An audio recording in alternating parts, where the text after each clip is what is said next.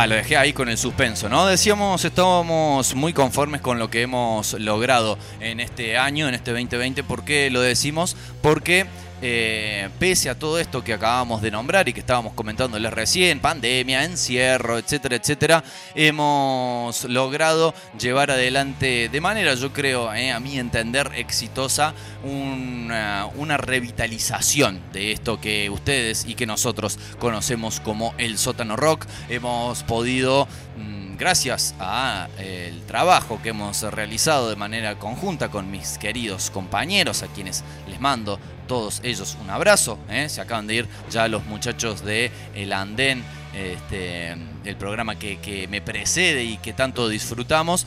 Eh, decíamos entonces con el trabajo de todos nosotros eh, al unísono, hemos logrado instalarnos en estos nuevos estudios, aquí insertos en los también en las nuevas instalaciones del Centro Cultural Came House en plena República de Alberdi. Así que tenemos la alegría de poder estar disfrutando este espacio en un año en el cual el embarcarse en una cuestión de estas características sonaba casi como, podríamos decir, una locura, una locura total, un, fallo del raciocinio, un arriesgamiento innecesario, y podemos seguir nombrando muchas cosas, pero que lo, lo tuvimos ganas de hacerlo y lo hicimos, y aquí estamos, y también eh, manifestar mi orgullosidad, eh, si cabe decirlo de esa manera, para lo que logramos desde este programa, desde una cosa de locos que empezó esta temporada 2020.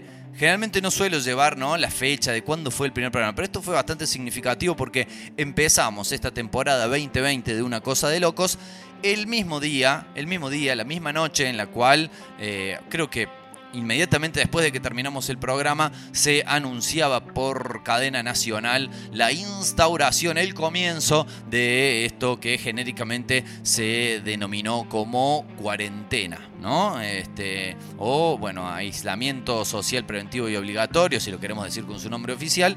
Ese mismo día comenzamos con una cosa de locos, como con la fe de que lo íbamos a poder hacer. De todas formas, que pasara lo que pasara en el planeta Tierra, íbamos a poder seguir adelante. No solo fue así, no solo estamos hoy acá, 17 de diciembre, habiendo cumplido con todos y todas ustedes y con nosotros mismos, porque como decíamos, es nuestra pasión hacer este programa y hacer radio en general.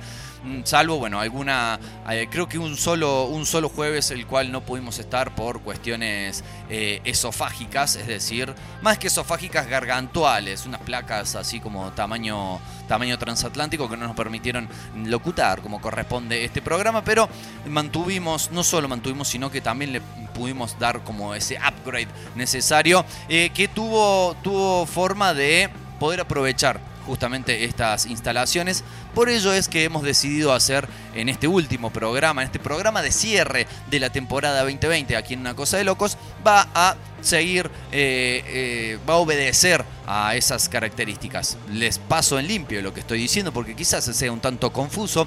El poder contar con este espacio aquí en eh, los nuevos estudios del sótano nos permitió poder hacer una de las cosas que más nos llena de regocijo, que es invitar a gente a que venga también en algún momento debimos suspender eso por el, rebrote y, el, aumento de los casos eh, aquí en la ciudad de Córdoba, pero en, digamos, en general nos permitió poder volver a traer a personas, sobre todo artistas o personas que generan cultura independiente, cultura libre, que son, como ustedes quizás bien lo sepan, los leitmotivs de esta institución radiofónica. Así que bueno, pudimos tener invitados, invitadas, invitades. Algunos de ellos nos tocaron sus canciones en vivo, lo cual, este, por lo cual les estamos también totalmente agradecidos. Nos contaron qué están haciendo, fanzine, festival de cine, músicos, etcétera, etcétera. Todo ello este, lo, pudimos vivenciar, eh, merced, como decíamos, a contar con estos estudios. Así que en la jornada de hoy, en esta edición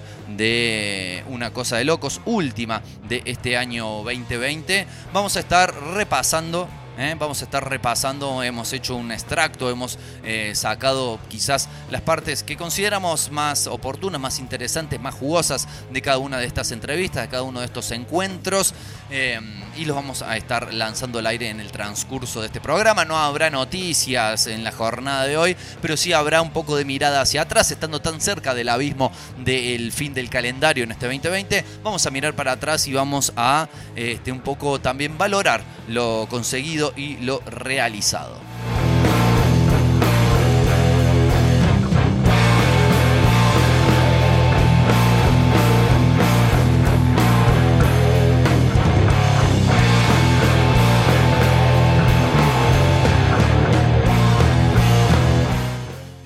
Tengo que avisar, claro está, que no sé si tengo que avisar, pero me gusta decirles que están escuchando este programa en vivo, obviamente siendo las 19 y 18 de este viernes 17 de diciembre a través de elsótanorock.com. Esta misma entrega, última del 2020, como ya venimos diciendo, será retransmitida gloriosamente a través del 93.9 de Radio Comunitaria La Quinta Pata desde allí de la República de San Vicente para toda la ciudad de Córdoba. También pueden encontrar la transmisión de La Quinta Pata en radiolaquintapata.com.ar. Entonces recuerden, sábado a las 20 se retransmite una cosa de locos. Aprovecho para decirles, también contarles, sugerirles, invitarles que ese mismo sábado, este mismo sábado, pasado mañana, va a estar teniendo lugar allí en la Plaza Lavalle, como decíamos, ¿no? En el pleno corazón de San Vicente, a medita cuadra nomás de las instalaciones de la Quinta Pata, va a estar teniendo lugar la varietonononon de fin de año, de cierre de año de Circo en Escena. Eh, una, bueno, una oportunidad donde vamos a aprovechar para que en este año tan escaso de encuentros, en este año tan escaso de encuentros, podamos justamente encontrarnos por lo menos en una oportunidad, eh, obviamente también siguiendo todas, todos los lineamientos de lo que es el distanciamiento social, el uso del barbijo, el alcohol en gel, etcétera, etcétera. Todo eso va a estar siendo de la partida para que podamos de esa manera disfrutar de la que será la única actuación mm, con público del año del circo en escena. Así que bueno, ya lo saben, ya lo saben, tienen la oportunidad de este sábado poder llegarse allí a la Plaza Lavalle, esto es San Jerónimo y Diego de Torres. Eh, a partir de las 17 horas de las 5 de la tarde vamos a estar allí con radio abierta, eh, de obviamente la Quinta Pata. Va a haber biblioteca móvil, claro, de la Biblioteca Popular Julio Cortázar y va a estar la actuación, la varieté del Circo en escena. Así que bueno, esténse preparados. Hay muchos colectivos que van para allá, 70, 72, 70 te dejan en la mismísima esquina, el Trole C también te deja frente a la plaza, así que bueno, hay pocas excusas para no llegarse, bicicleta, en monopatín, en auto, caminando. Eh, este sábado promete estar muy lindo y les esperamos allí en San Vicente.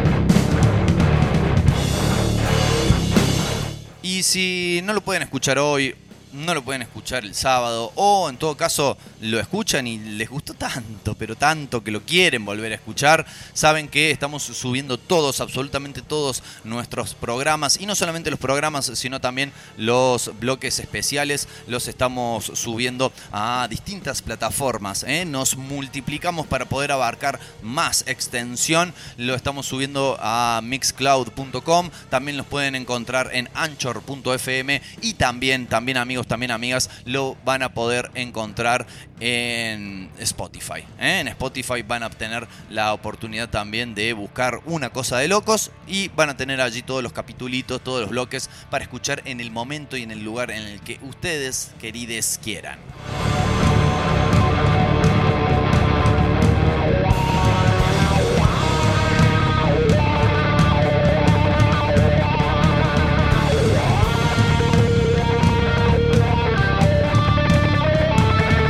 Bueno, programa de fin de año, programa de cierre, programa en el cual habitualmente se hace como una especie de balance, sobre todo desde, por ejemplo, como es algo eh, que solemos hacer en este programa, desde el plano musical, vamos a estar eh, compartiendo ahora para iniciar el juego musical de esta edición de Una Cosa de Locos, vamos a estar compartiendo música de lo que para nosotros, eh, para mí, en definitiva, significó lo más reluciente, lo más mejorcito eh, de este año 2020. Puntualmente vamos a ir con dos álbumes. Uno de una banda que ya hace tiempo eh, la viene rompiendo toda y que viene manteniendo una constancia cuando la mayoría de las bandas mm, compañeras de su generación o bien ya no existen o entraron en un periodo de decadencia, los Deftones siguen sacando discazo tras discazo y entonces eh, en este caso vamos a estar escuchando algo de OMS. Eh, el disco que sacaron este 2020, más concretamente vamos a estar escuchando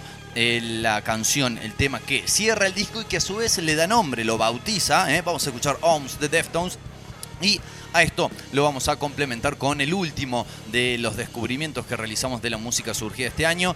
Eh, un dúo barra trío porque las que figuran son las dos chicas que están al frente, las Nova Twins, eh, una, agrupación muy interesante desde lo sonoro, desde lo musical, desde lo estético, de todos lados. Eh, las acompaña también un baterista, pero bueno, está un poco ninguneado, lo cual, eh, bueno, tampoco es para tanto, ¿no? Habiendo ninguneado tantas, por ejemplo, mujeres participantes de bandas, coristas, ahora que se dé a la inversa no pasa nada. Las Nova Twins, entonces, como decíamos, una agrupación británica que ya desde hace unos 5 años aproximadamente venía haciendo bastante ruido eh, en sus actuaciones, en, el sentido metafórico y en el sentido literal, porque los sonidos que le sacan sobre todo al bajo son alucinantes. Bueno, editaron entonces eh, este año 2020 su primer disco, su primer larga duración llamado Who Are the Girls? ¿Quiénes son las chicas? Eh, ¿no? Que calculo debe hacer referencia al comentario, a la pregunta más escuchada eh, cada vez que tocaron, por ejemplo, un festival, ¿no? Que hay tantas bandas y no están en el cartel. ¿Quiénes son las pibas que están tocando? Bueno, Nova Twins entonces, eh, que van a escuchar por allí reminiscencias de Rage Against the Machine, algo de Muse, van a escuchar lindas influencias y obviamente su propia síntesis de estos sonidos con un tema que se llama Fair Play. No, se llama Play Fair, al revés eh, significa más o menos lo mismo, el orden de los factores no altera el producto. Entonces arrancamos con este combo musical 2020, esta última edición del año de Una Cosa de Locos y a partir de allí ya empezaremos a recorrer lo que fueron los momentos destacados. Los voy a estar presentando, no es que yo pongo todos los audios y me voy, no, vamos a estar presentando y recordando cada una de las entrevistas que hicimos en este año.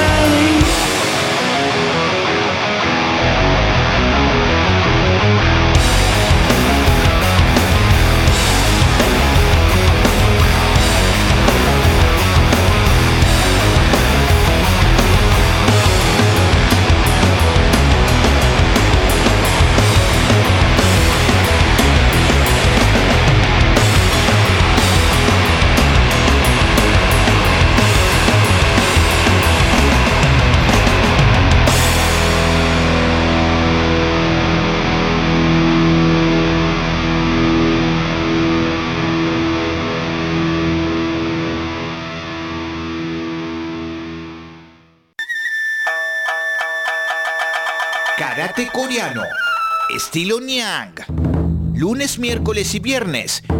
De 18 a 20 horas. Instructor Ángel Palacios. 3512-681212. Bajo protocolos COVID-19. En la Kame House. Pedro Sani 355.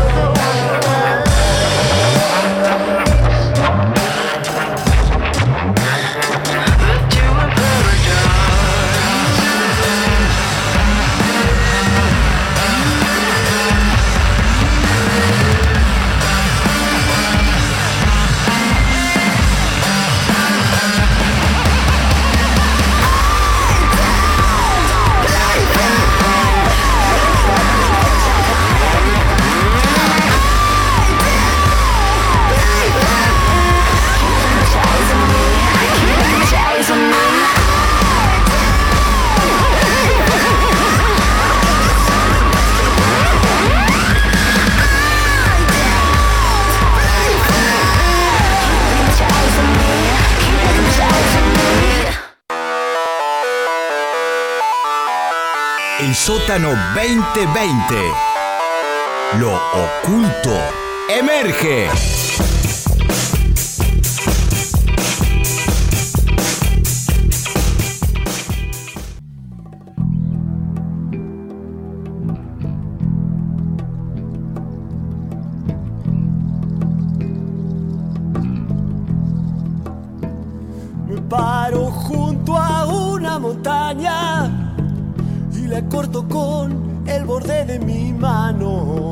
19.34 y empezamos entonces como les habíamos prometido a recorrer, a recorrer lo que han sido las visitas, las entrevistas, las charlas que tuvimos en esta edición de Una Cosa de Locos. No voy a hacer rápido porque son muchas y quizás no nos alcance el tiempo. El primero de ellos fue el querido Rafa Rimondino, músico eh, de larga trayectoria en toda la escena rockera, incluso del folclore y de otros ritmos también de aquí, de la ciudad de Córdoba habitante en la actualidad de aquí, en la misma República de Alberdi. Entonces lo invitamos para inaugurar este espacio, espacio que habíamos inaugurado también hacía muy poco con la transmisión vía Instagram, vía streaming de eh, Lo Oculto Emerge, ese evento que armamos para presentar en sociedad este espacio. Y le preguntamos al Rafa eh, cómo era el tema de adaptar, nos tocó no canciones propias en esta ocasión, sino versiones, reversiones que lo tenían a él con su bajo, algo que por ahí puede llamar la atención porque habitualmente cuando un artista toca solo, interpreta la guitarra, que es un instrumento mucho más, si se quiere, llenador, melodioso, pero el Rafa haciendo su instrumento nativo, su instrumento principal, dijo, le voy a buscar la vuelta para poder interpretar estas canciones en el bajo. Y nos tocó, por lo menos en este fragmento que vamos a escuchar, dos canciones. La primera de ellas va a ser eh, Haciendo cola para nacer, de Divididos. Después vamos a hablar un poquito de lo que de lo manija que estamos y seguimos estando, de recitales eh, aquí en la ciudad de Córdoba, en el mundo, calculo. Eh, pueden ir empezando a saciar un poco sus ansias de espectáculos públicos este viernes allí en la Plaza Lavalle, este sábado, perdón, en la Varietón del Circo en Escena. Y para cerrar este bloquecito vamos a escuchar también interpretado por el Rafa, Amor de Primavera de Luis Alberto Spinetta.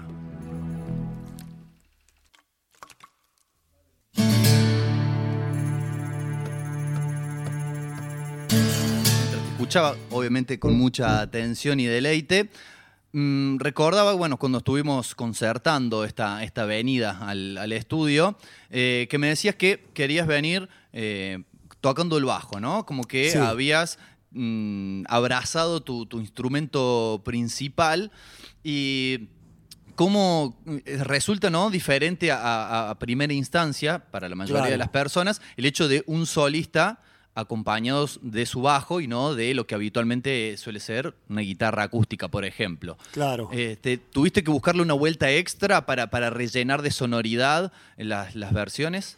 Sí, sí, fue todo un proceso. Primero psicológico, convencerme porque em, yo aparte que hace tantos años de toco, el, bajo viene históricamente de una tradición de, de, ser considerado un instrumento secundario. Es como el, el bajo y la batería hacen lo que se llama la base rítmica y como, como el apoyo de la banda. Y hay como instrumentos protagónicos y estos siempre parecieron ser como los, los actores de reparto ¿no? de la banda. Este, entonces como que siempre en mi vida he tocado el bajo en bandas y al tocar solo agarraba la viola. Este, y cuando me di cuenta que podía hacerlo, eh, primero me, me, digamos como que me, me inhibí un poco el hecho de que veía muchos bajistas más protagónicos, muy grosos. Si nos vamos así más lejos, desde los más arriba, top, top, desde un Jaco Pastorius para abajo, eh, Marcus Miller, qué sé yo, hay muchos bajistas que escucho y que me encantan. Víctor Wooten. Claro, y no es, no es, no es lo que toco yo, ni, por no solo por, por el nivel, sino por, por hasta estilísticamente. Incluso yo soy más del rock y de hacer base. Pero dije, bueno, puedo hacer la base de la forma en que a mí me gusta y rellenar. Este, y es cuestión de empezar a hacerlo. Todo se, termina siempre desenvolviendo y, resolviendo en la práctica. Se ponerme en mi casa, tocar, escucharme cómo quedaba, cómo sonaba y, ya. Este, me gusta tocar en banda, me sigue gustando, pero, pero bueno, es una buena, una buena forma de hacerlo del instrumento que, que, me siento cómodo y aparte de lograr una sonoridad más original, que por lo menos que no se escucha tanto, ¿no? Así es, así es, porque bueno, como te decía, resulta como novedoso, pese a ser un instrumento tan presente desde, hace tanto tiempo, eh, un formato que, no está tan, tan usado. Bueno, escuchamos otra canción entonces de Rafa Rimondino aquí en Una Cosa de Locos. Dale, este... A ver. Vamos con otro tema.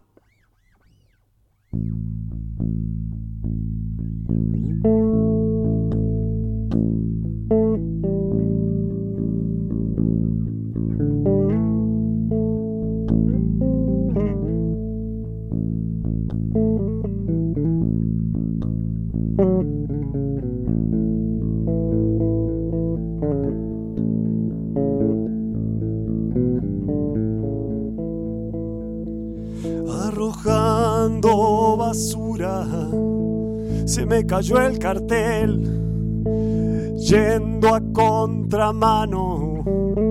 Me chocó una pared, me cansé de hacer cola para nacer. Me cansé de hacer cola para morir. Catedral del sudor, lengua seca al sol. Nace un hijo negro, cachetazo al rock. Me cansé de hacer cola para nacer. Me cansé de hacer cola para morir. Si para el cielo vas, el acroce te deja mal. Si para Chacarita vas, el guarda se convierte en flor.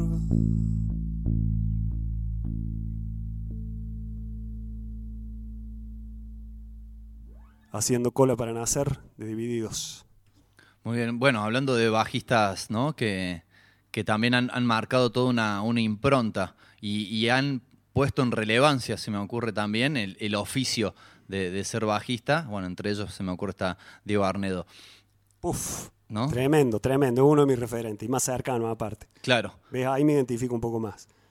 Ahí me identifico un poco más. Sí, en todos los recitales de Divididos que en la época que iba, este, en algún momento me permití así ir como sea hasta adelante por el costadito entre medio de la gente hasta tenerlo ahí a unos pocos metros para, para no perderme de verlo, además de escucharlo, de verlo, verlo de cerca. Tocar me parece increíble lo que hace. Una de las tantas cosas que se extrañan, ¿no? De, de Uh, los recitales. ni entre, hablar. entre todas. Yo, yo ya extraño, la otra vez comentaba, extraño hasta casi, digamos, chocarme con tipos sudados en cuero. Claro. Hasta, casi hasta eso, ¿no? Sí. Eh, a que me vendan una birra caliente, todo. Pero bueno, ya el hecho de estar en un recital y sí, eso de que nos permitía cuando uno va a ver una banda poder eh, focalizar durante un rato a uno de los integrantes, ¿no? Tenía un amigo, el que le mando un abrazo, Coqui, que cuando tocábamos en una banda, siendo nosotros adolescentes, Sí. íbamos a recitales y el loco le miraba la mano al guitarrista para, para sacarle las canciones. En vez de ponerse a sacarlas de oído, iba al recital y le miraba Claro. los acordes de la mano. Era su escuela, su academia. Claro, dice, yo no Claro. toco de oído, yo toco de ojo. Este, mm, Bueno, y para volviendo a lo que decías recién de la Sí. cuarentena o de la, eh, creo que es un buen momento como para que ya que no queda otra rescatar lo, lo positivo, ¿no? Esto de estar en casa y por ahí hacer lo mismo, te podés, no sé, comprar la birrita en casa y ponerte un un, este, un video si tenés, este, no sé, de YouTube o lo que fuere. la tenés que dejar calentar a la birra para que tenga el Eh, efecto. claro, recital. para que tenga el mismo efecto. De última, si no tenés con quién hacer poco, bueno, te tira contra el perro, el gato, viste, lo que tenga en la casa, contra una pared. La heladera, sí, sí. Claro, vas viendo, viste. Pero bueno, sí, hay, hay que rebuscársela. Sí, sí, sí, sí, sin duda, sin duda.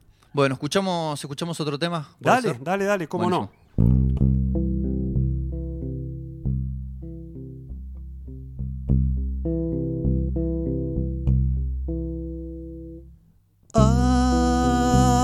Allá a lo lejos puedes escuchar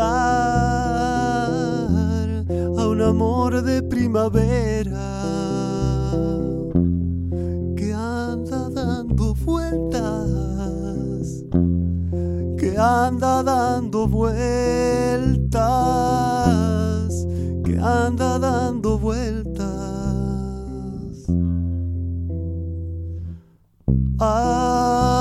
Allá a lo lejos puedo escuchar a un amor de primavera que anda dando vueltas, que anda dando vueltas, que anda dando vueltas.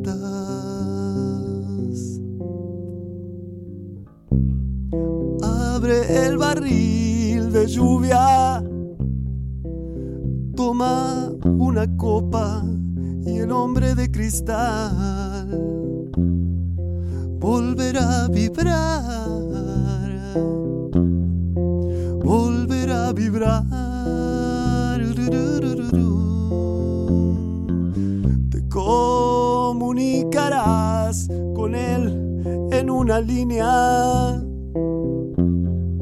directa al infinito, directa al infinito. Y verás que todo, que todo corre hacia ahora, corre hacia ahora. Aquí, allá y en todas partes aquí, allá y en todas partes.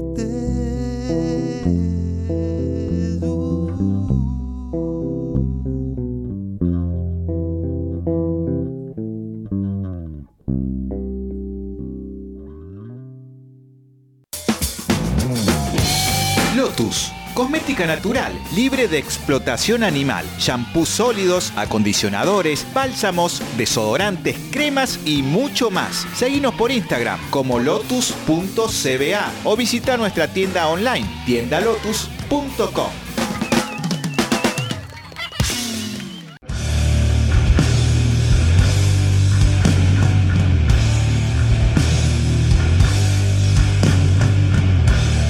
Bien, 19 horas 45 minutos, seguimos con la cabalgata del recuerdo, ¿no? ¿Eh? Parece un, programa de, nocturno de AM, ¿no? La cabalgata del recuerdo. Pero en este caso lo que estamos recordando son las visitas, las entrevistas, lo que pudimos estar haciendo este año acá, en este estudio nuevo, ¿eh? nuevo inaugurado este año. Este año de locura, eh, nosotros que estamos también igualmente locos, agarramos y decidimos eh, ponernos con esta aventura que afortunadamente viene saliendo muy bien. Vamos a escuchar, vamos a escuchar parte de la entrevista que sostuvimos y mantuvimos con Leonardo González Méndez que es, eh, bueno, tiene varias cuestiones, pero la principal por la cual lo invitamos es que...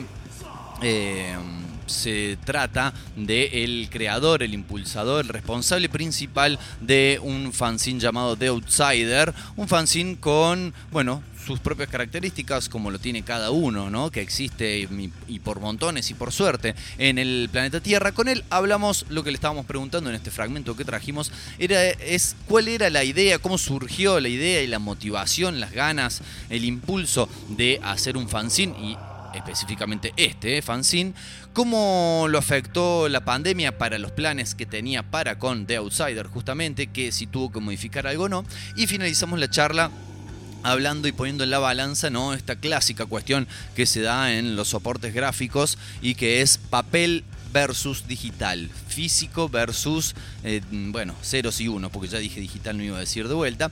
Y además, también en otra parte de la charla, pero que no vamos a poder reproducir porque no tenemos tiempo, estuvimos hablando de su otro rol como vocalista, como cantante de la banda que estamos escuchando de fondo, que es Otuyeg. Así que vamos a cerrar, sí, eh, este nuevo bloque de aquí del recuerdo, una cosa de locos, con un tema de Otuyeg llamado, y que le da nombre también al fanzine o viceversa, y que se llama entonces The Outsider. Pero primero lo primero y como les decíamos, esta es parte de la charla que tuvimos con Leonardo.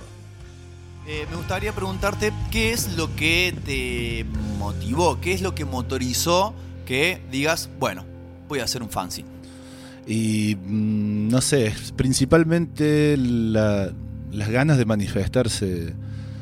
O sea, yo soy dibujante también y tenía un montón de dibujos por ahí que veía que, no sé, no causaban repercusión en las redes. Y comparando con otras cosas, no sé, cuestión de calidad decía, ¿por qué este tiene más like que los míos? Es una boludez, pero... Pero es un parámetro. Empecé por ahí y después, eh, bueno, siempre me gustó la cuestión gráfica, siempre leí revistas, lo que sea, no sé, el, pote de champú en el baño, lo que sea.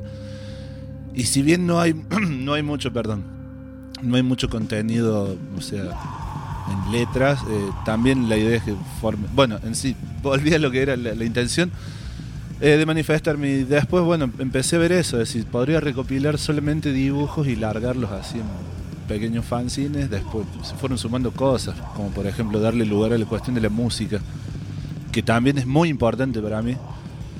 Eh, ya sea yo como artista o, los artistas que me gustan de la ciudad. Eh, y bueno, se fue, formando hasta que, digamos, tuve en la cabeza la forma de, lo que era de Outsider y bueno, me puse a aprender cómo se armaba una pequeña revista, que también es otra parte que te lleva tiempo y me parece Mm. muy importante.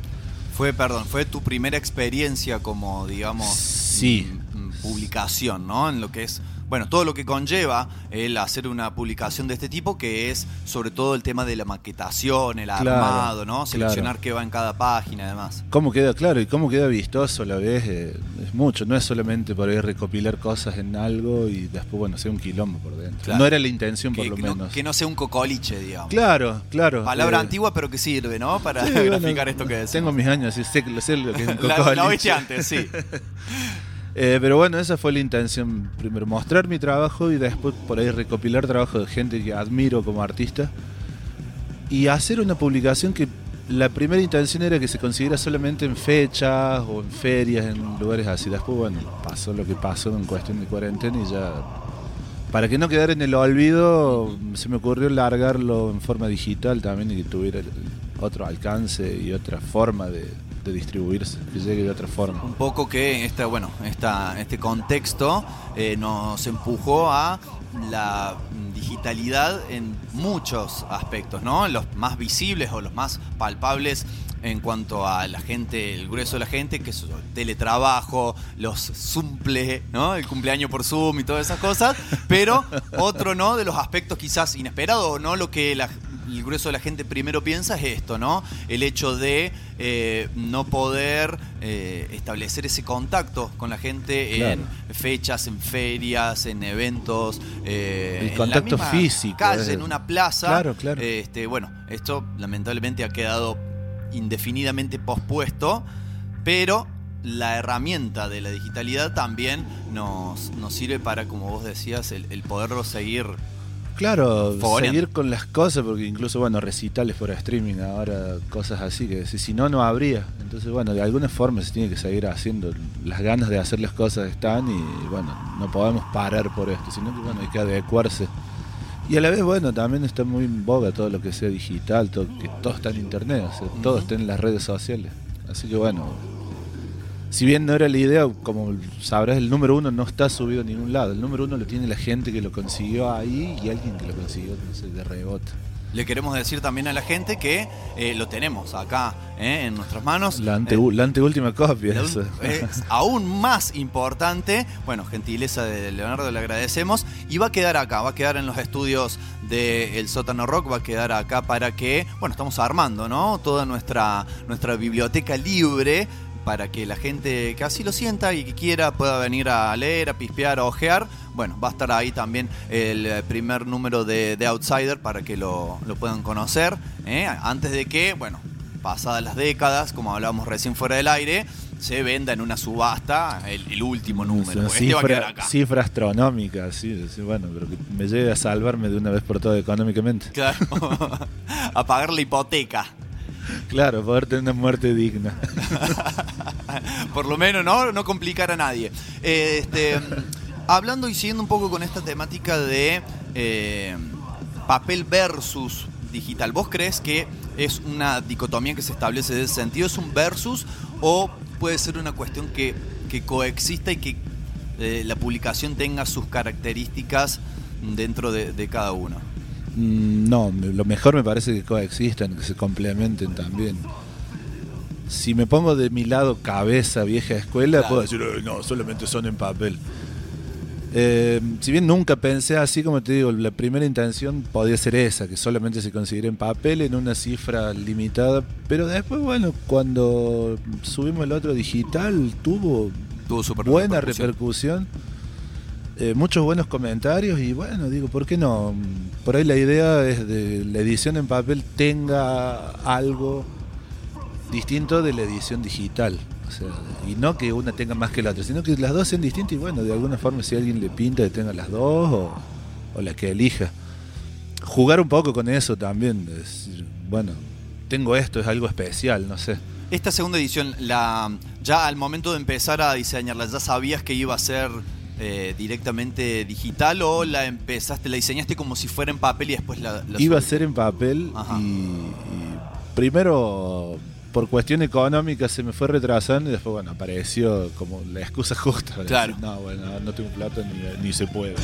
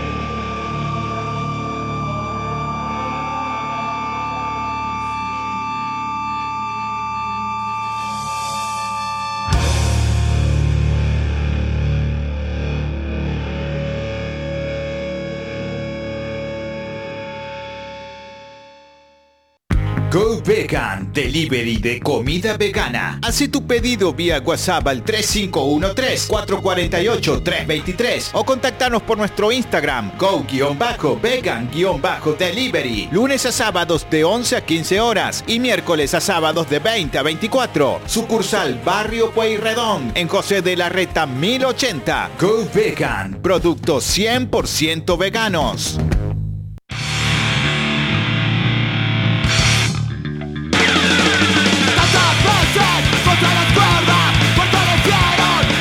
Un minutito nomás nos separa de las 8 de la noche. Seguimos en este último programa de Una Cosa de Locos del 2020 aquí en el sótanorock.com. Seguimos repasando las entrevistas invitades que tuvimos en este año, en este estudio, en esta pandemia, en este todo.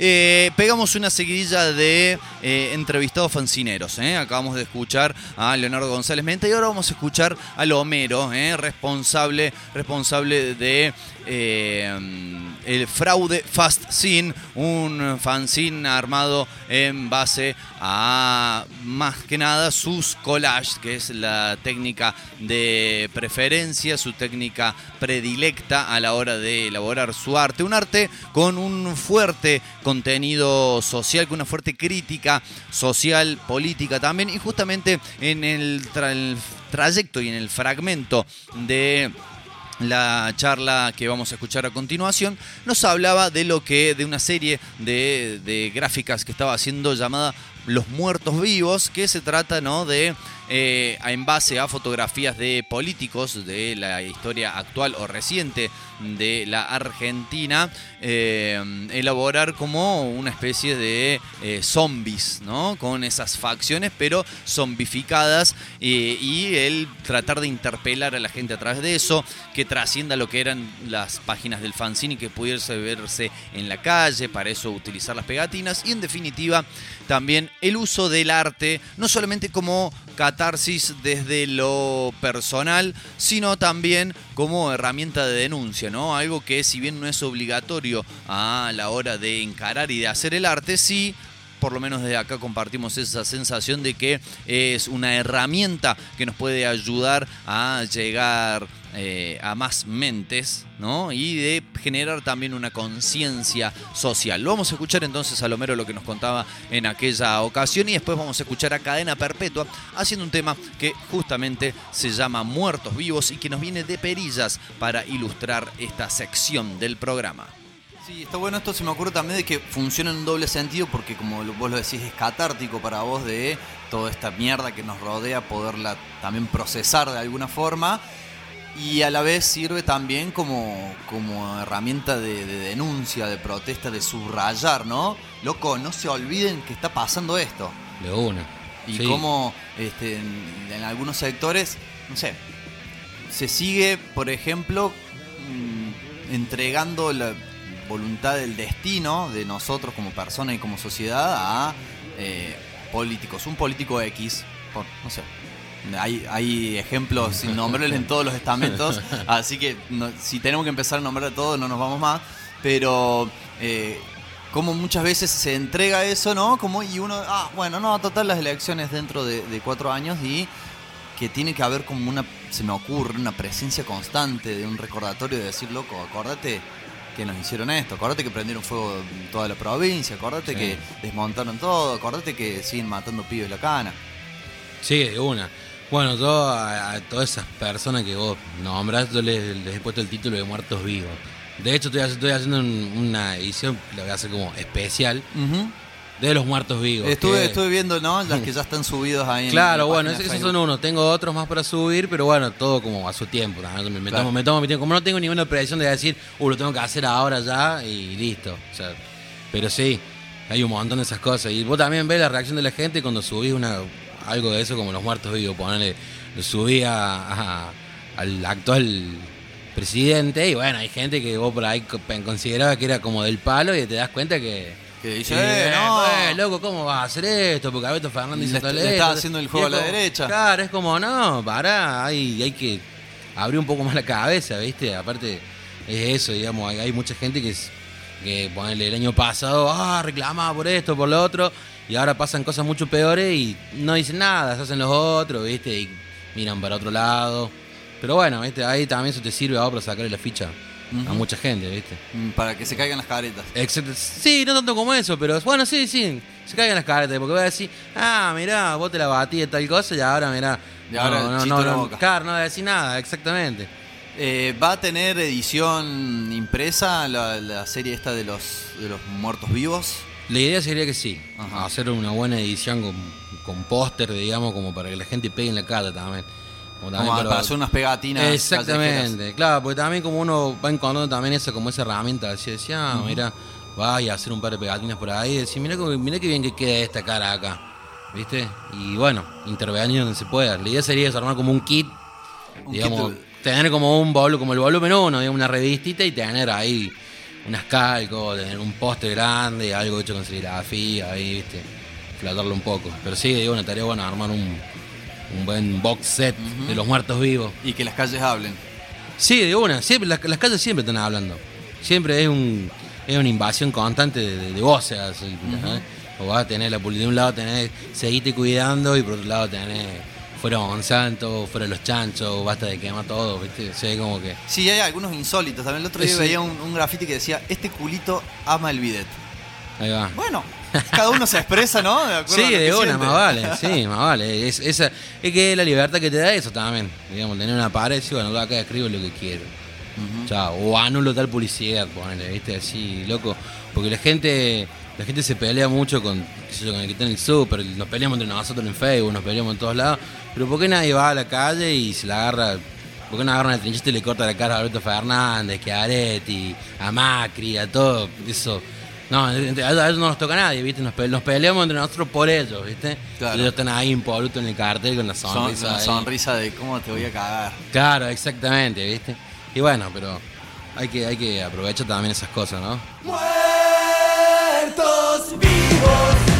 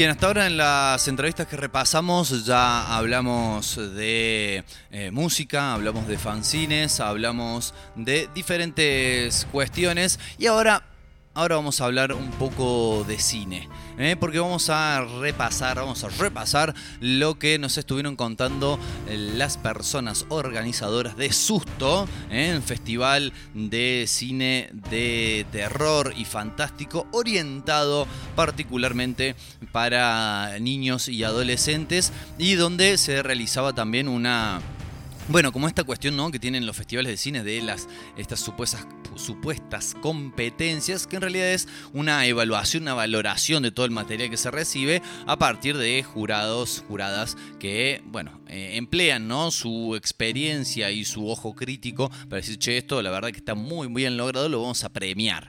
Eh, tiene una particularidad, tiene varias particularidades este festival, entre ellas que esta era la primera edición en un año pandémico como este, entonces eh, debió celebrarse de manera necesaria, de forma virtual, pero por el otro lado. Por el otro lado también le dio la oportunidad a la colaboración entre las dos ciudades, las dos localidades en las que se organizó, porque además de tener un núcleo organizador aquí en la ciudad de Córdoba, también tuvo otro, otro punto eh, de, generación en Saladillo, allí en la provincia de Buenos Aires. Entonces también tuvimos la oportunidad de conversar en este fragmento. Van a escuchar a Valentina Lellín, que es la, digamos, como la directora desde la parte Córdoba y también vamos a escuchar a la gente desde Saladillo vía telefónica que nos van a estar contando varias cosas en este fragmento, entre ellas la decisión de por qué orientar un festival específicamente hacia la niñez y adolescencia y todo lo que conlleva esto también en referencia, por ejemplo, a la educación,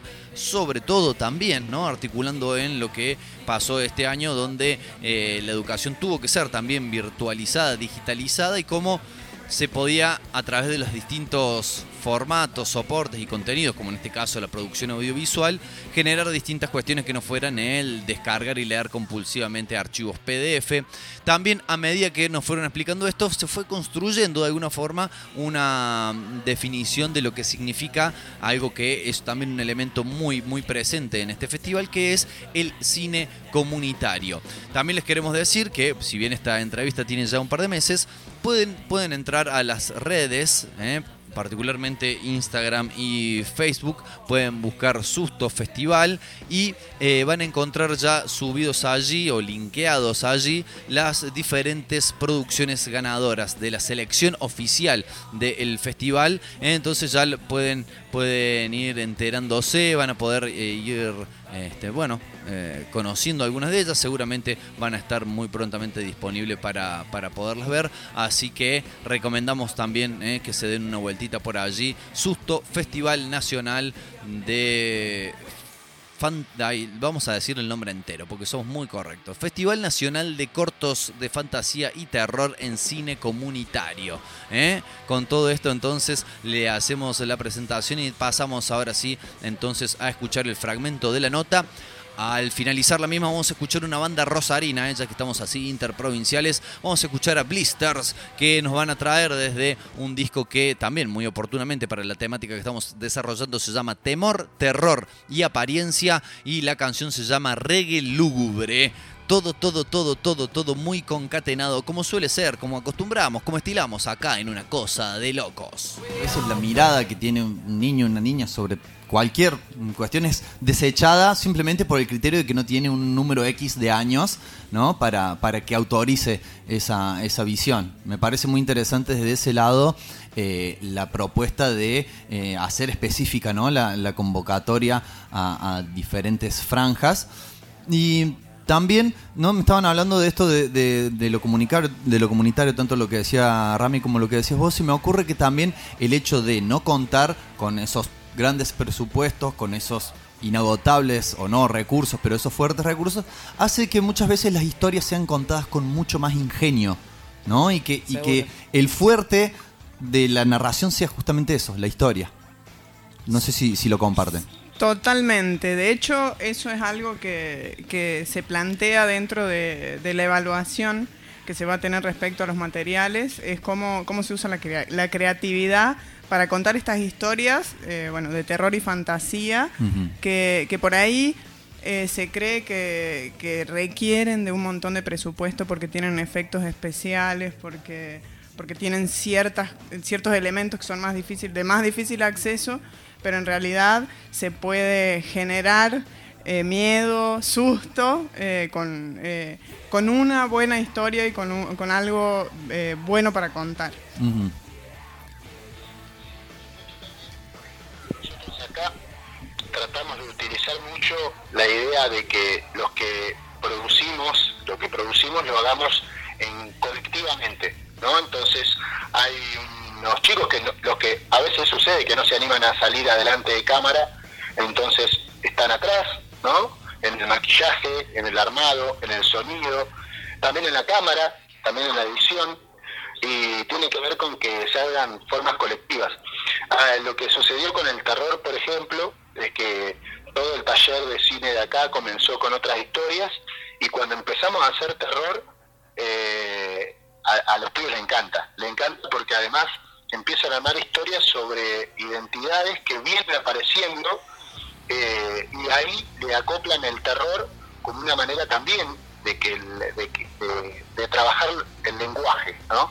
Cómo mostrar algo que me da miedo, cómo mostrar algo que, que a mí no me gusta, eh, inventando, imaginando, guionando. Eso está muy bueno y como yo le digo, acá por ejemplo, la idea es esa, es colectiva eh, y está buenísimo porque además de divertirnos mucho, porque está bueno divertirse, hacerse las cosas, hacer las cosas divirtiéndose está bueno, lo lúdico está bueno en los pibes, no perder eso, ¿no? Eh, que, que a veces uno, como dicen ustedes ahí, eh, la, la yo soy trabajador social, digo, no vengo del palo de- del cine, pero algo que me encanta, y le encontré la beta también con los pibes, fui ellos me fueron enseñando a encontrar la beta, ¿no? De lo que me gustaba. Y, y entonces ahí se da esto, ¿no? La- el encuentro con los chicos a partir de que los chicos van guiando la intervención, van guiando el qué hacer y no nosotros imponiendo, ¿no? Que eso me parece como central. Que el adultocentrismo eh, salga de los espacios de los pibes y los, sean los pibes los que vayan proponiéndonos a nosotros el qué hacer, ¿no? Como trabajadores sociales, incluso también, ¿por qué no?, como cineastas del cine comunitario, ¿no? Que eso es central. El cine comunitario como un algo educativo, eh, desde la educación popular, por ejemplo, ¿no? Eh, pero bueno, esa es una experiencia y la verdad estamos muy contentos de, que nos den todos una mano. Acá sale es una comunidad brava, ¿eh? muy brava, porque no ha pasado un momento en el que la gente piensa que estamos haciendo cosas aberrantes. Y en realidad lo estamos divirtiendo con los chicos, en el cementerio, eh, de noche, eh, siempre con autorización de los referentes, de los papás y todo eso, porque hay que, hay que también eh, ser consciente de que, de que esas cosas hay que hacerlas. Pero, pero la comunidad de Saladillo es bastante brava, casi inaceptable, ¿no? Sobre algunas cosas que los pibes quieren hacer. Entonces, es esto también, que el cine comunitario, el cine de los pibes, sea mostrado a partir del lenguaje de lo, de lo que los pibes quieren, y no tanto de lo que el adulto quiere. Bien, y no perder eso, como decía él, de lo lúdico, que es forma parte del proceso, ¿no? Que no importe solo el resultado final, sino que el proceso sea también parte de lo importante. Totalmente. Sí. Esa- De eso se trata el cine comunitario. Creo que a mí me gusta mucho esa, esa definición. Ah, ahí, ahí se escucha mejor. Eh, me gusta mucho esa definición. Es como, como darle prioridad al proceso. Eh, como dice el Rami, bueno, tenemos también categoría más de 18 para adultos, pero la intención de, de haber, de haber eh, pensado en estas otras dos categorías de niñas y adolescentes eh, es para que ellos construyan las historias. Eh, y bueno, estamos cortos de tiempo en este 2020, pero la intención es que esto crezca claramente eh, y poder también brindar espacios de aprendizaje para, para, que, para que aprendan el lenguaje del cine y puedan aplicarlo.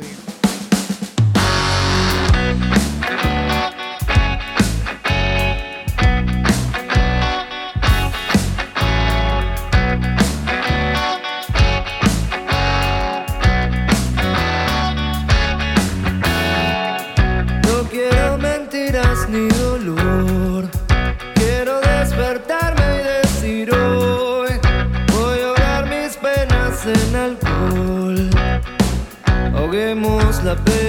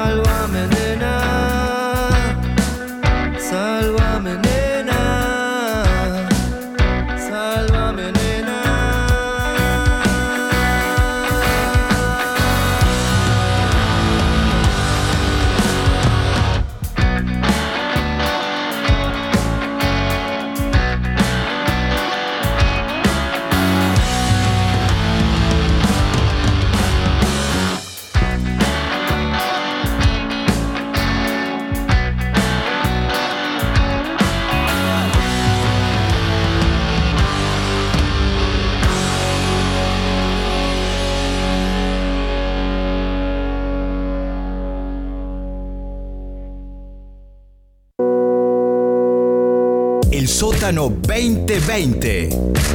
Los oídos también bailan.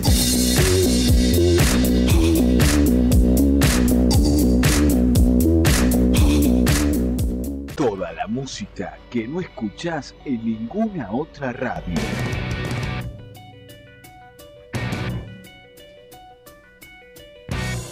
El sótano rock.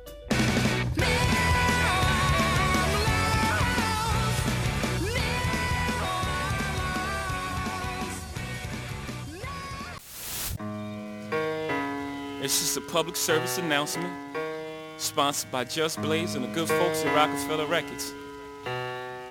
Fellow Americans, Otra de las eh, grandes, las gratas, las lindas visitas que tuvimos en este 2020 y retomando el tema fancinero, escritura y demás, si bien los dos fanzines que referenciamos ante- anteriormente de Outsider y Fraude son netamente visuales, este del cual vamos a hablar ahora, en realidad lo vamos a escuchar al querido Gastón Sánchez, su creador, hablar de Cambio de Piel, fanzine, digamos, de historias, historias contadas, narradas desde la piel, desde la sangre, desde la entraña, etcétera, etcétera.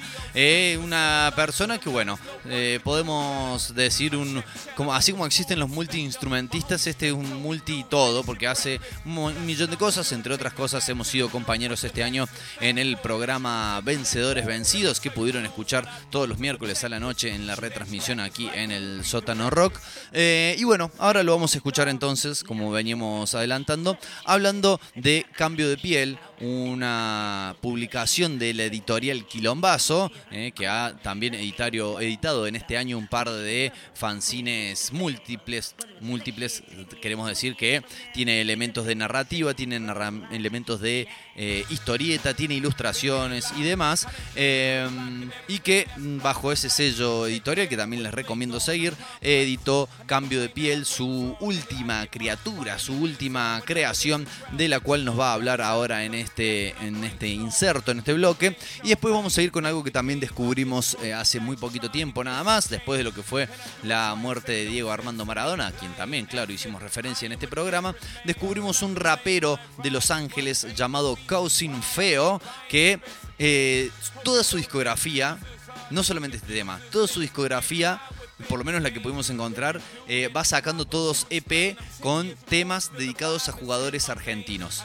¿Eh? Está eh, Kempes, está Pablito Aymar, está Saviola, está Riquelme, está el Kun Agüero, está Batistuta, está Di María, eh, hay un montón. Y bueno, el Cholo Simeone, obviamente entre todos ellos no podía, no podía faltar Maradona, así que ese va a ser el tema con el cual vamos a cerrar ese bloque, pero primero lo escuchamos al querido Sánchez hablar. Sabemos que está preparando un librillo eh, de escritos cortos, urgentes, turgentes, y queremos, que empe- queremos empezar esta entrevista hablando de eso. Bárbaro. Eh, bueno, tengo, como bien decías recién, eh, la costumbre, no voy a decir la sana costumbre porque no es sano para nada, de hacer como muchas cosas. Me gusta, me gusta eso de estar tratando siempre de estar en, en todos los lados donde puedo, haciendo las cosas que me gustan.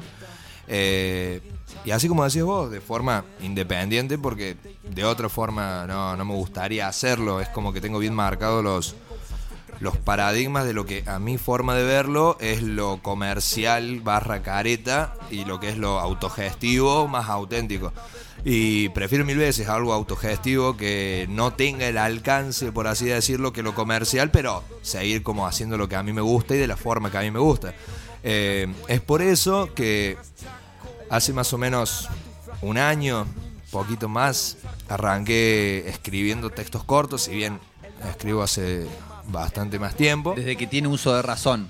Exactamente, yo, o sea, me cortaron el cordón umbilical y ya estaba escribiendo. Se lo cortaron con una lapicera, dicen. Sí, y con la misma Claro. lapicera agarré y firmé mi, mi acta de mi partida de nacimiento.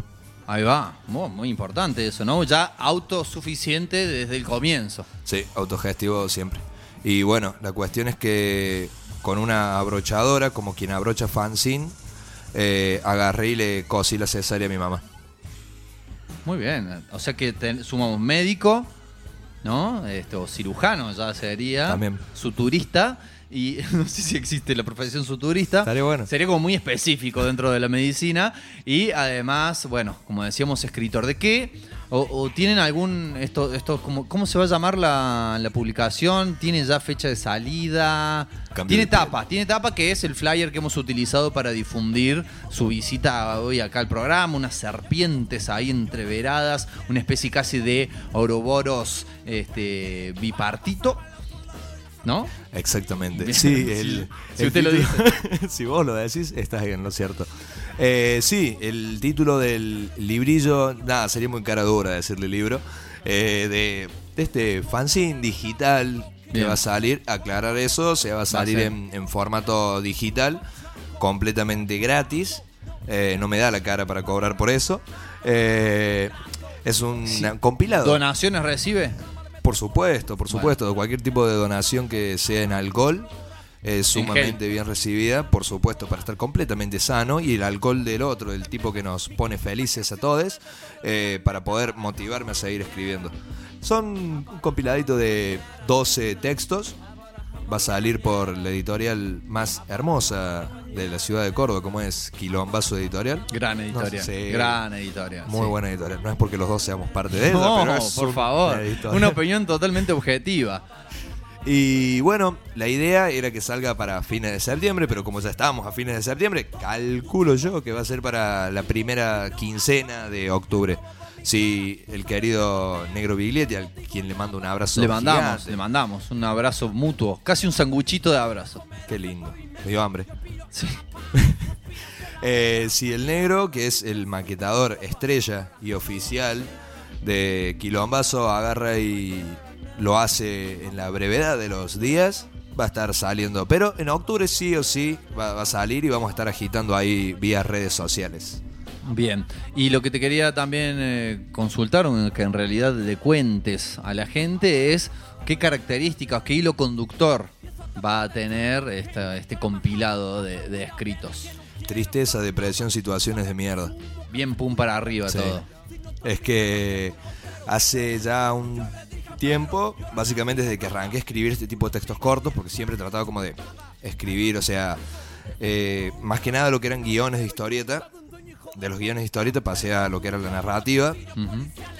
Eh, y es como que había algo, un, un factor en común, que era escribir textos cortos y todos relacionados con lo que eran eh, la tristeza, situaciones que son bajón, que al leerlo eh, era como un... Al principio arrancó tipo recordatorio de momentos para mí. Como una especie de catarsis. Una especie de, de diario íntimo, podría decirse.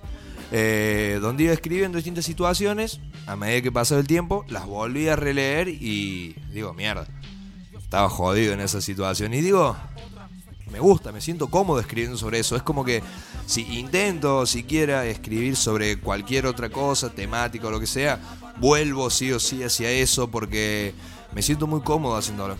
Me siento cómodo escribiendo sobre ese tipo de sensaciones que pienso que en cuanto a lo que es la tristeza, el enojo, la decepción, son sentimientos o momentos que transitamos que son tan auténticos y que muchas veces buscamos o buscan que censuremos en nosotros mismos.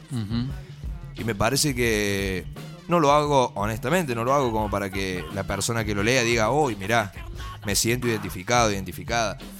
O que digan, ay, qué triste. lo Me dan ganas de escribe". darle un abrazo. Claro, qué mal que la pasó este pibe. Honestamente no. Estaría siendo o sea, completamente mentiroso si digo, ay, hago esto porque la persona que esté triste se va a sentir identificada. No, lo hago porque honestamente es una forma que tengo para agarrar y expresarme y poder canalizar un poco de tantas cosas y me parece una buena forma.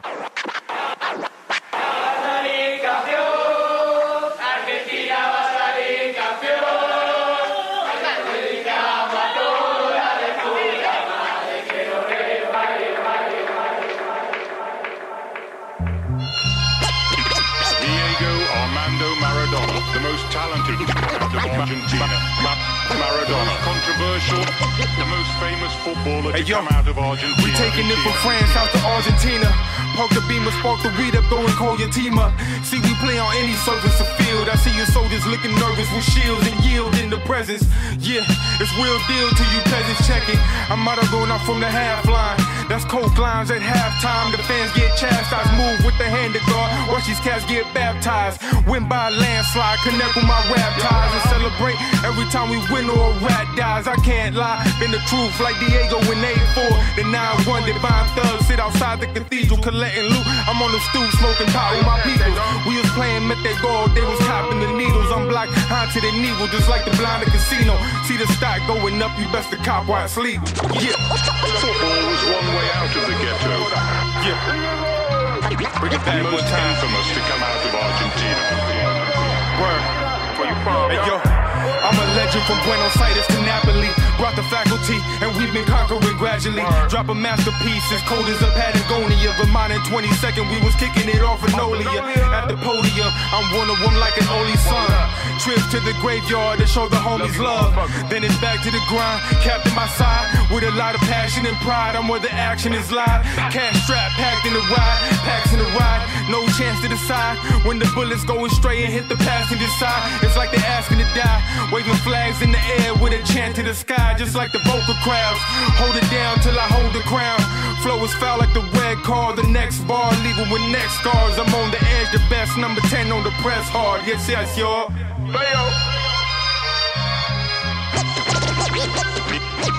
Diego. Diego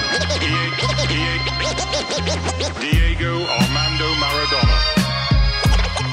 The most famous footballer to come out of Argentina.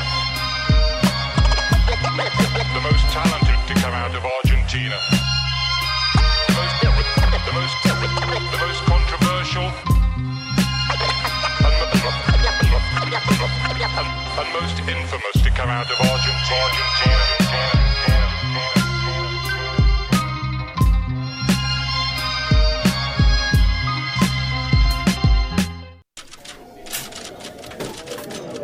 Núñez.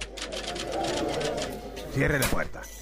¿Y alguna novedad? Sí, señor, pero no le va a gustar. Se están moviendo las piezas. Ah, tranquilo, es información chequeada, confirmada. Está todo confirmado, señor. Nuevos programas, coberturas de eventos, bandas en vivo. Bueno, bueno, bueno.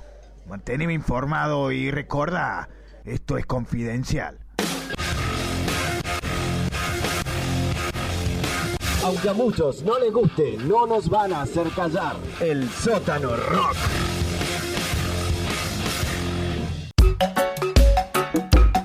El sótano 2020. Cultura libre.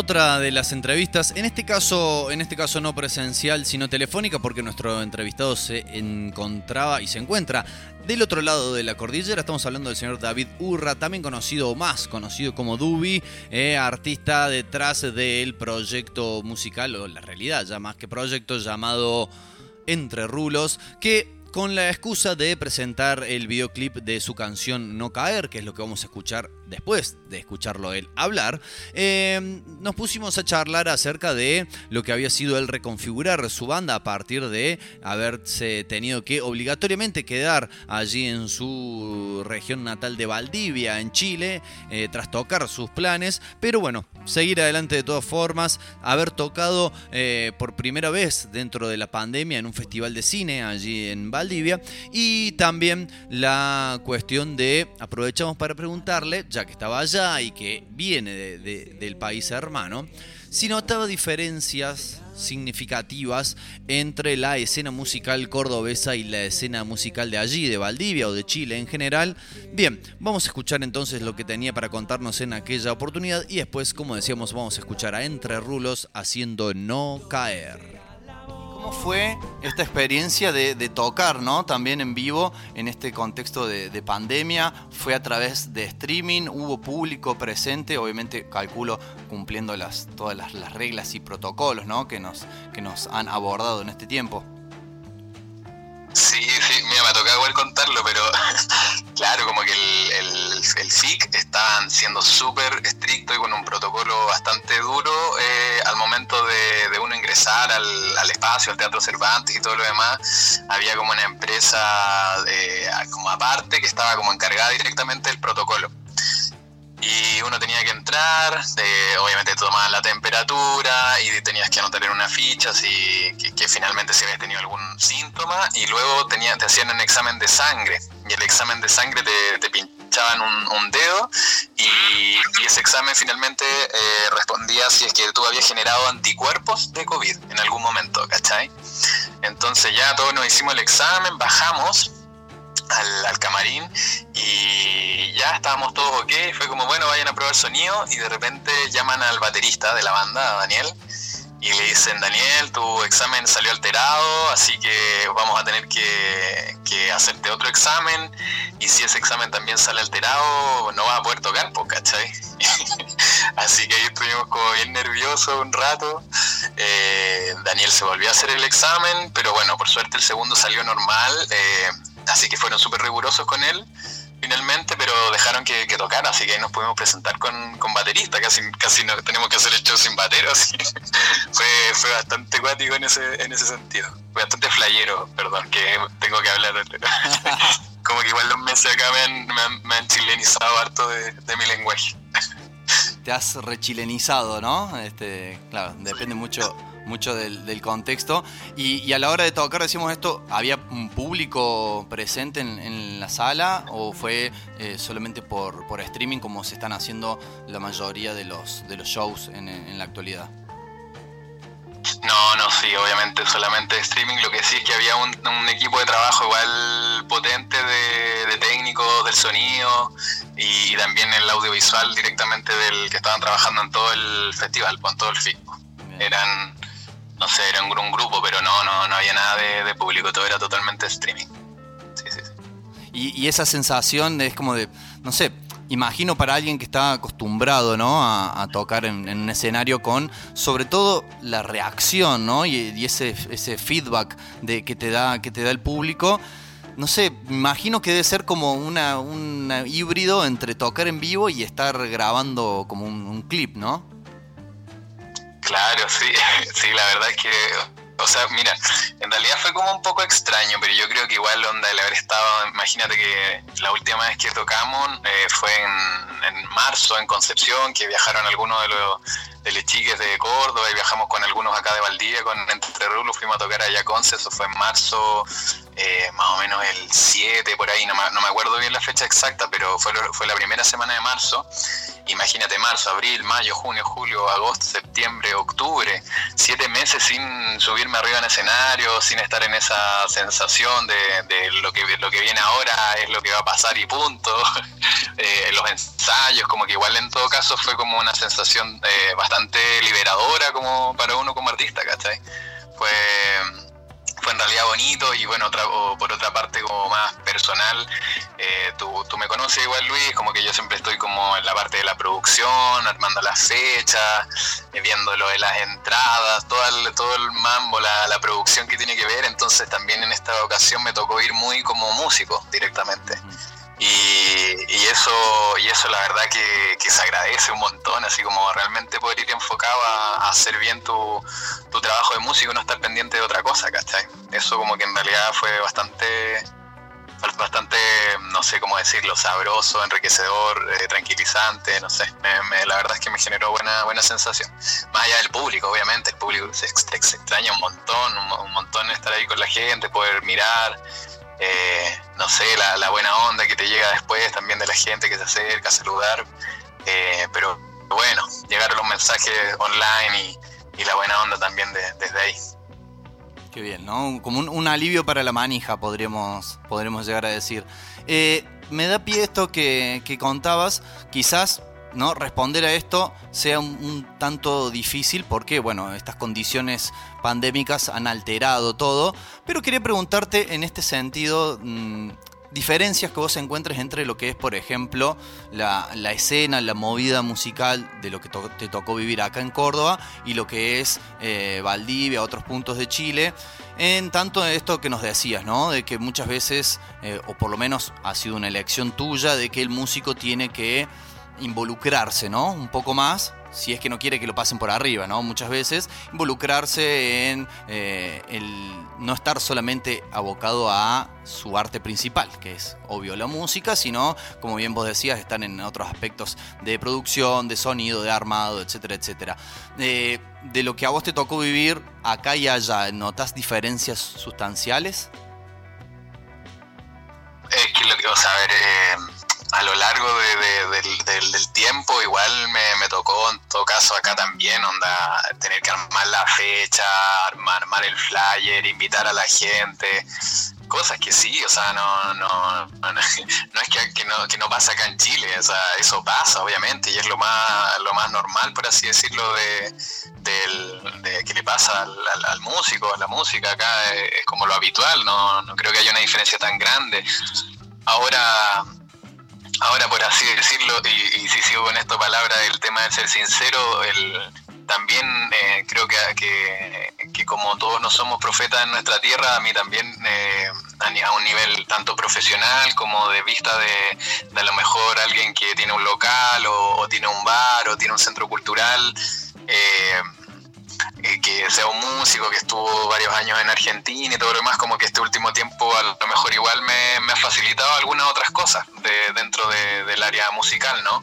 Eh, pero creo que creo que, finalmente en, los dos lados el músico eh, el músico tiene que, que romperse el lomo por así decirlo para para hacer crecer su proyecto es como que algo que en realidad no, no, veo una diferencia en realidad grande. Me ha tocado acá también tener que estar como productor y, todo lo demás como que es circunstancial. A veces llegan eh, momentos donde claro te, te- valoran te pagan por tu trabajo y otros momentos en que bueno la autogestión tiene que ser el pulmón de, de un proyecto musical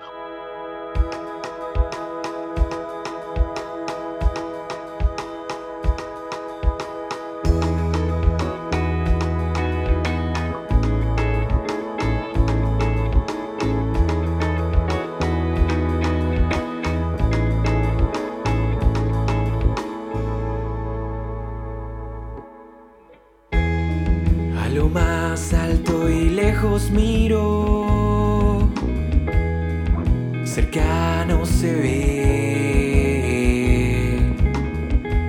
Y aunque la vista no es lo mío,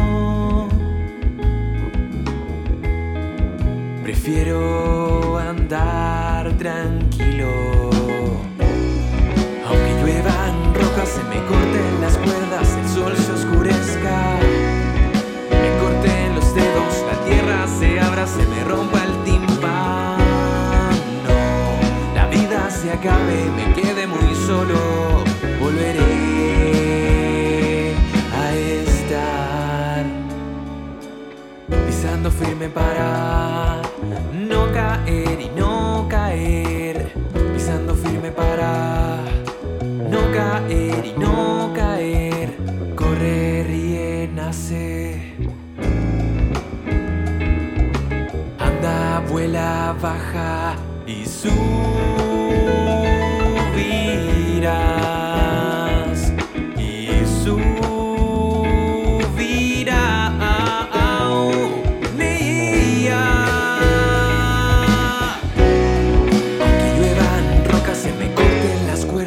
Sol se oscurezca. Me corten los dedos, la tierra se abra, se me rompa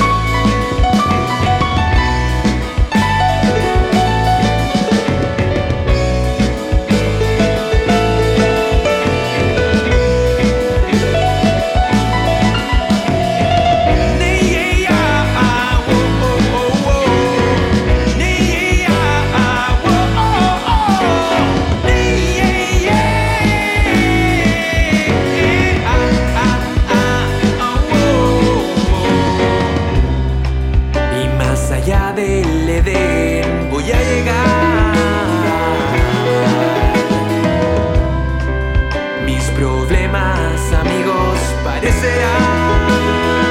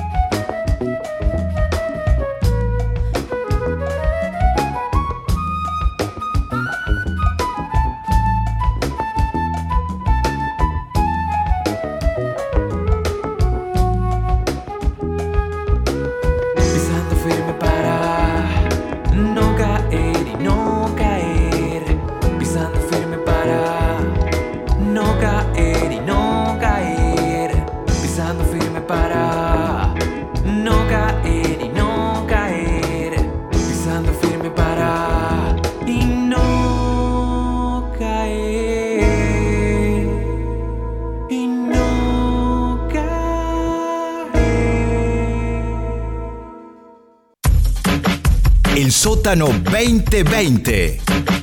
Encontraste lo que buscabas.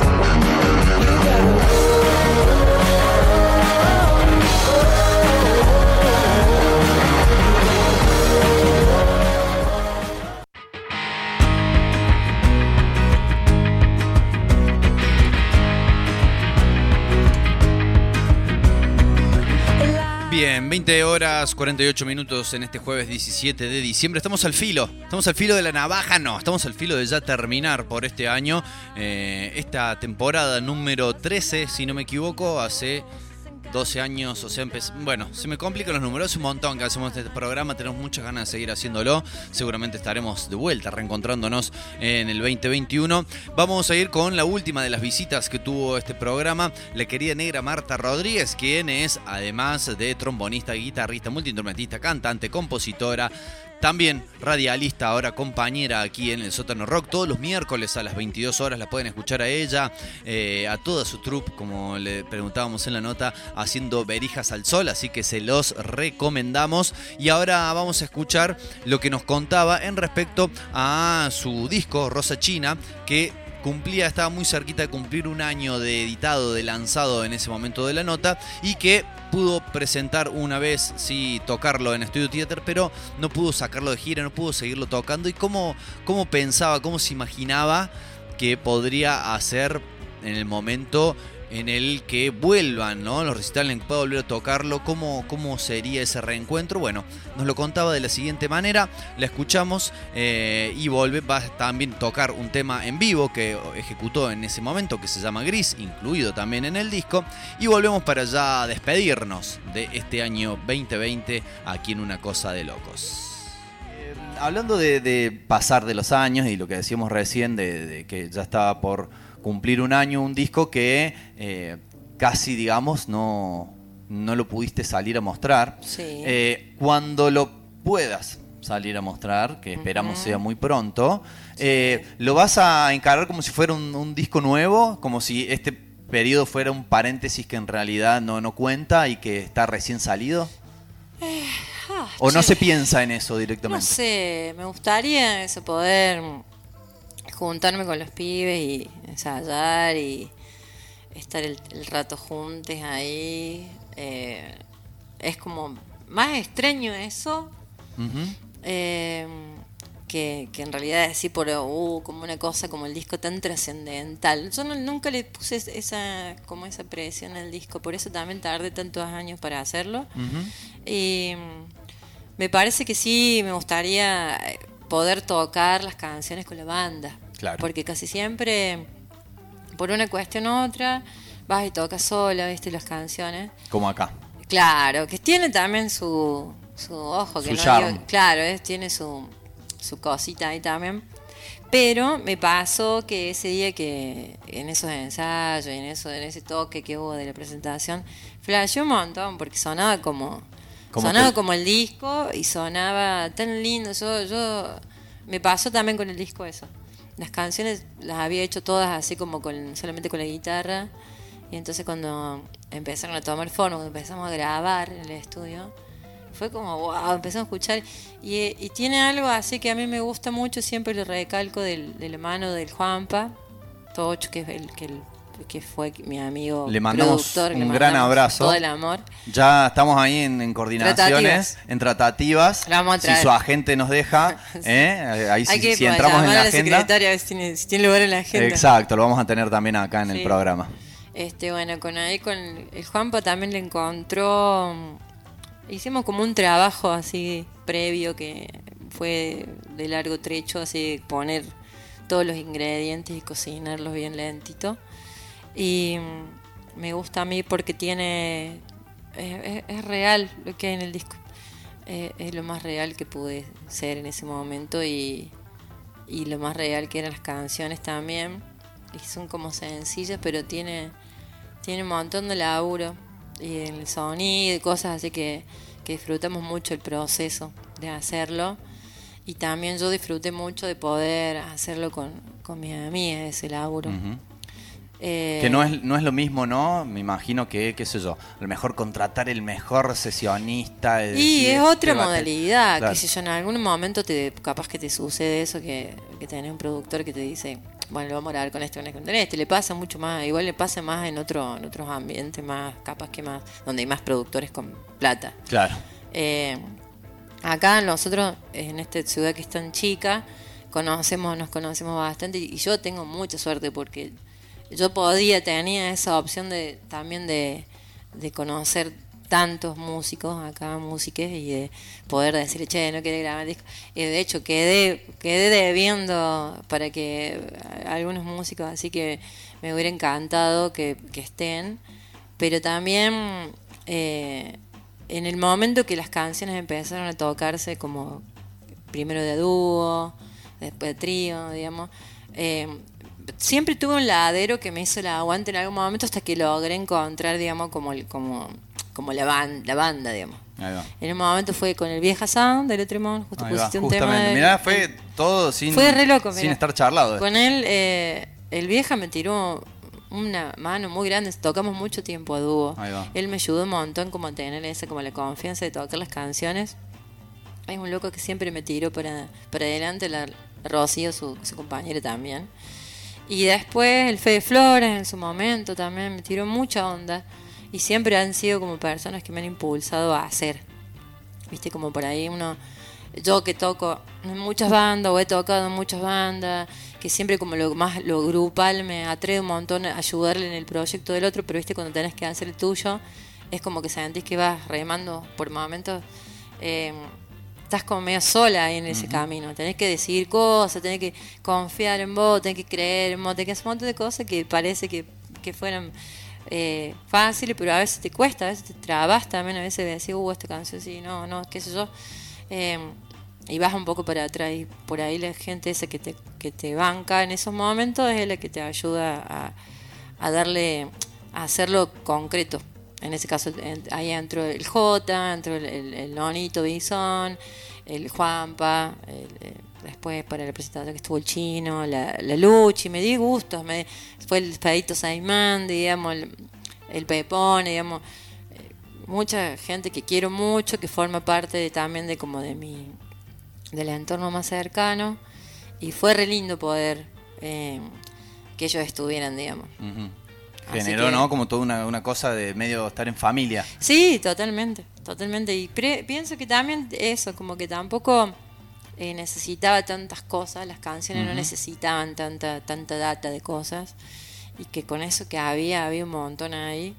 Y, y yo siento que, que estuvo bien todo ese proceso, que, es- que, que estuvo hermoso poder eh, concretarlo realmente. Claro. allá después de todo lo, lo otro que es algo que nadie puede controlar, ni mucho menos nosotros.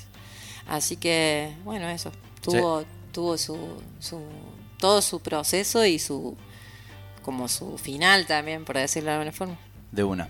Eh, to- ¿Te tocas otro, otro temita? Dale. ¿Qué puede ser, che? A ver. Toco una fácil, una fácil para editar. una canción de eh, para días nublados, de nublados de, de sensaciones y de cosas así. Es No solo del cielo, digamos. no, no, más de, más de Atroden. Eh, hace poquito mm, otra amiga que es artista visual y música y muy talentosa que se llama Rola Carola hizo un, eh, unos dibujos y sacamos como un videito de esta canción. Anda por ahí en el YouTube si alguien le quiere escuchar. y Se llama Gris. Genial, la escuchamos.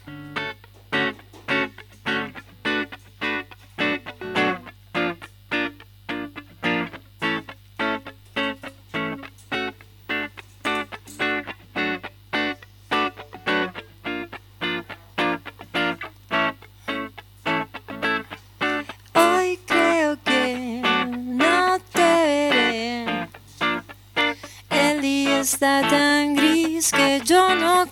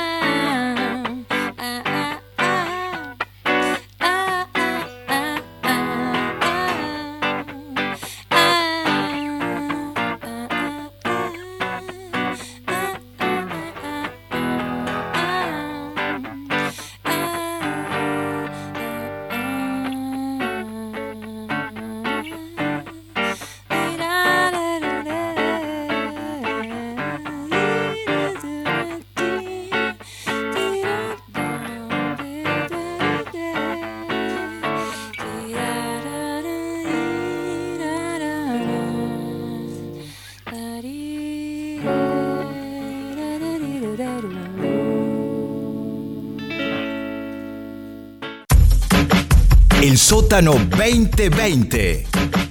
Encontraste lo que buscabas.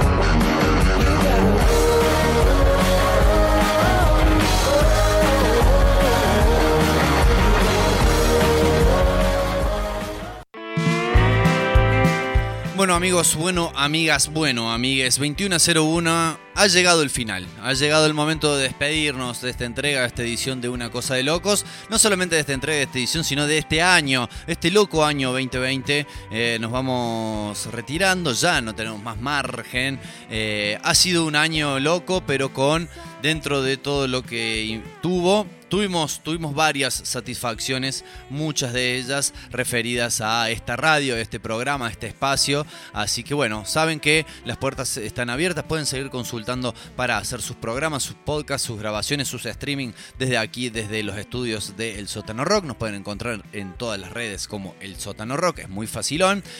Eh, le agradecemos profundamente a todos y cada una de las personas entrevistadas que acabamos de escuchar en esta edición. Les agradecemos, claro, obviamente, a todas las personas que estuvieron eh, en todos estos, no sé cuántos programas hicimos, como les digo, no llevo la cuenta. En- aunque sea los que escucharon un minuto del programa, eh, les agradecemos, les agradecemos por estar del otro lado. le dan sentido, ustedes le dan sentido a hacer esto que hacemos. Nos vamos a ir despidiendo con un tema alegre, un tema veraniego, un tema para acompañar esta calor tórrida que está haciendo, aunque ya son las 9 de la noche. Nos vamos con Blondie haciendo. eh, cuando empezaron a coquetear con el rap, ¿eh? le pintó ahí tirar unas rimas a la Debbie. Hicieron este tema que se llama Rapture. Que tengan amigos, amigas y amigues, no solamente un excelente fin de semana, sino un excelentísimo, un maravilloso, un magnánimo fin de año. Nos volveremos a reencontrar en el 2021. Esperamos que con mejores condiciones para todos en este planeta Tierra.